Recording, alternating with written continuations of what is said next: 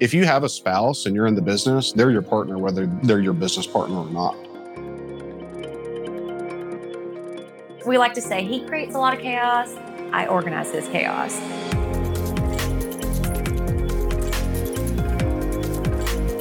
If you can work with your spouse, I really highly recommend that that you you create your goals together.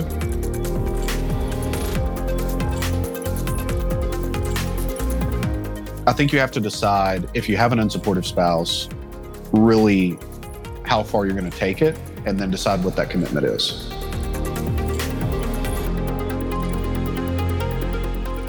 If your spouse is thoughtfully, prayerfully going through this decision making process, you know, listen and just take the time to not completely shut them down.